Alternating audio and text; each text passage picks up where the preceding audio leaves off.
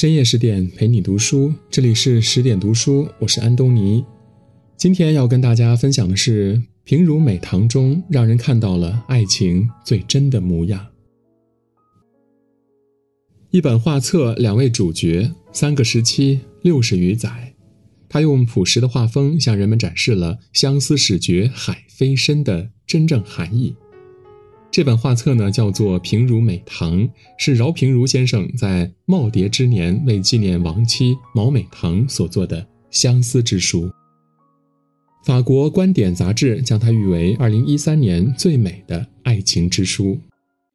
从少时初见，再到订婚、结婚，最后阴阳相隔，它让世人知道，在这个世界上有这么一对夫妻，相处多年依然情比金坚，矢志不渝。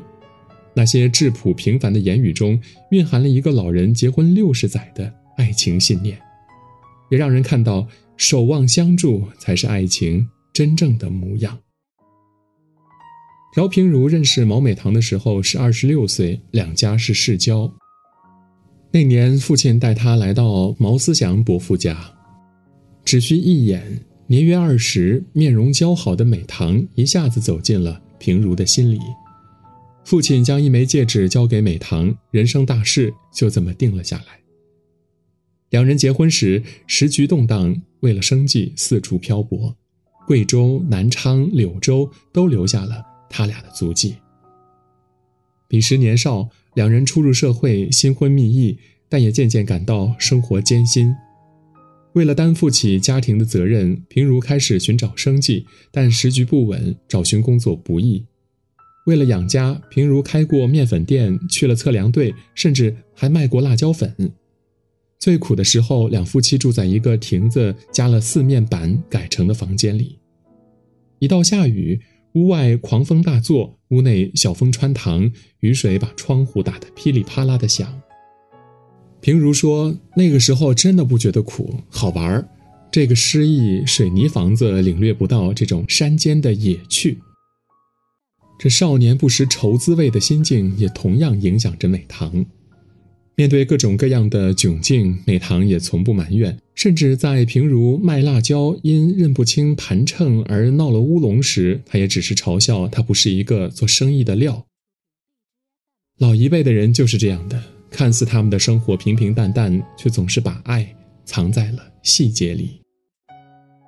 那时路很长，日色变得慢。车马邮件都很慢，一生只够爱一个人。那些宽容、理解、不埋怨、不抱怨，让他们可以相濡以沫许多年。其实，夫妻相守时能共尝生活甜楚，不失为一种幸福，因为那意味着有人爱，有人陪，有人分担，有人安慰。佛曰：众生皆苦，但因为有你。我能尝到苦中有甜。新中国成立之初，平如和美棠总算能在上海安定下来。那时，平如在大德医院当会计，也兼任出版社的编辑。两夫妻偶尔去看看电影、跳跳舞，一家人在一起忙碌而欢喜。可没过多久，形势急转直下，平如去了安徽劳改，两人做起了多年的异地夫妻。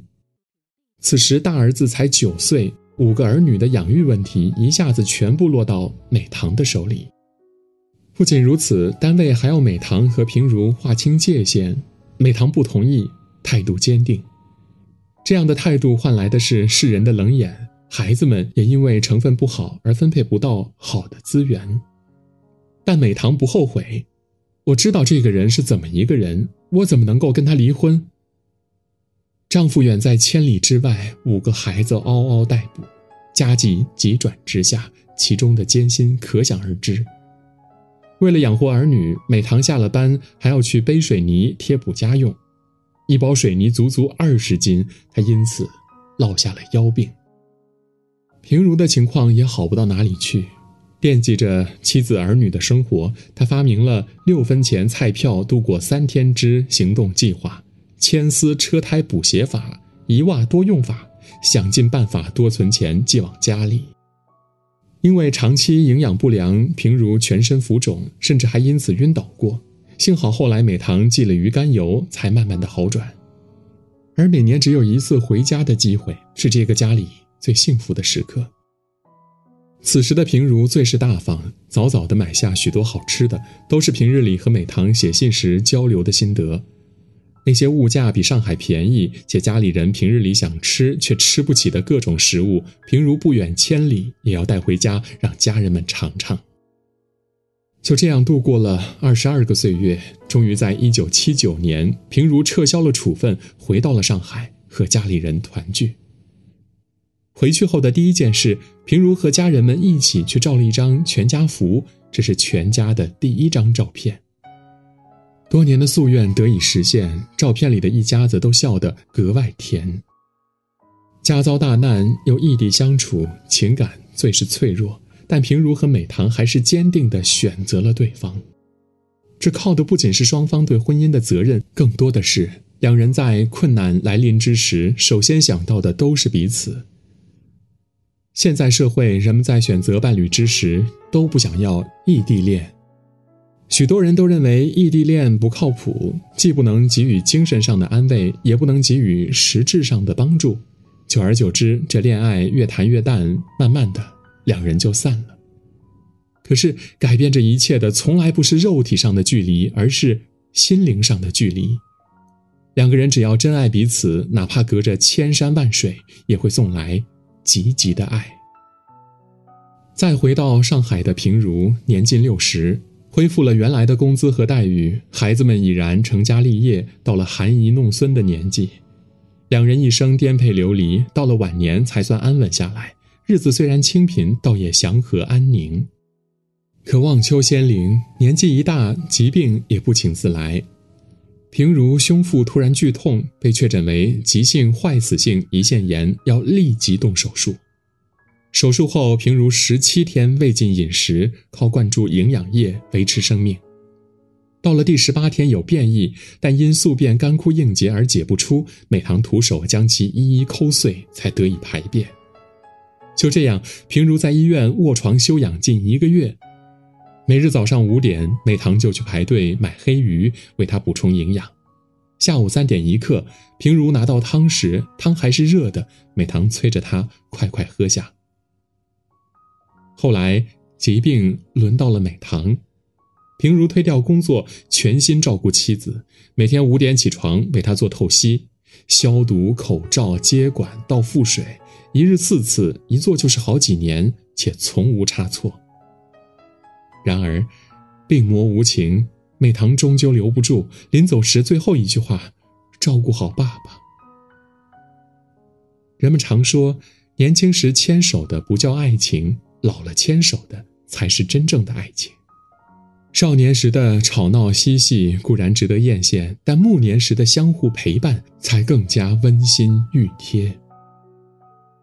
古人云：“愿得一人心，白首不相离。”能和一个人相约白首，靠的往往不是轰轰烈烈、你侬我侬，更多的是一食一饭、一朝一夕。那些市井之间的柴米油盐。病痛之时的安慰陪伴，才是平淡生活中的真谛。它远比想象中的更加艰难不易，却也比轰轰烈烈更加浪漫感人。它能扛得住世人的眼光，也能经得起时间的淬炼。在如今网络发达的年代，常常看到相爱的恋人们晒红包、晒礼物、秀恩爱。可是，真正的爱情藏在生活的三餐，遇到困难时的反应，病痛之期的嘘寒问暖。那是一个眼神，一个动作，那才是爱情的一点一滴。二零零八年，美棠逝世，平如亲自为妻子写下挽联：“坎坷岁月费操持，渐入平康，奈何天不假年，痛今朝，君竟归去。”沧桑世事谁能料？阅尽荣枯，从此红尘看破，盼来世再续姻缘。寥寥数语写尽平生，也写满深情。在这本《平如美棠》中，写满了两人相识七十年、结婚六十载的点点滴滴。夫妻恩爱经久不衰，靠的是携手相伴、互帮互助。那些守望相助的过往细节，才是彼此之间爱情的真正模样。愿你我都可以遇到这样的爱情。今天的文章就分享到这里，更多美文请继续关注十点读书，也欢迎把我们推荐给您的朋友和家人，一起在阅读里成为更好的自己。我是安东尼，我们明天再见。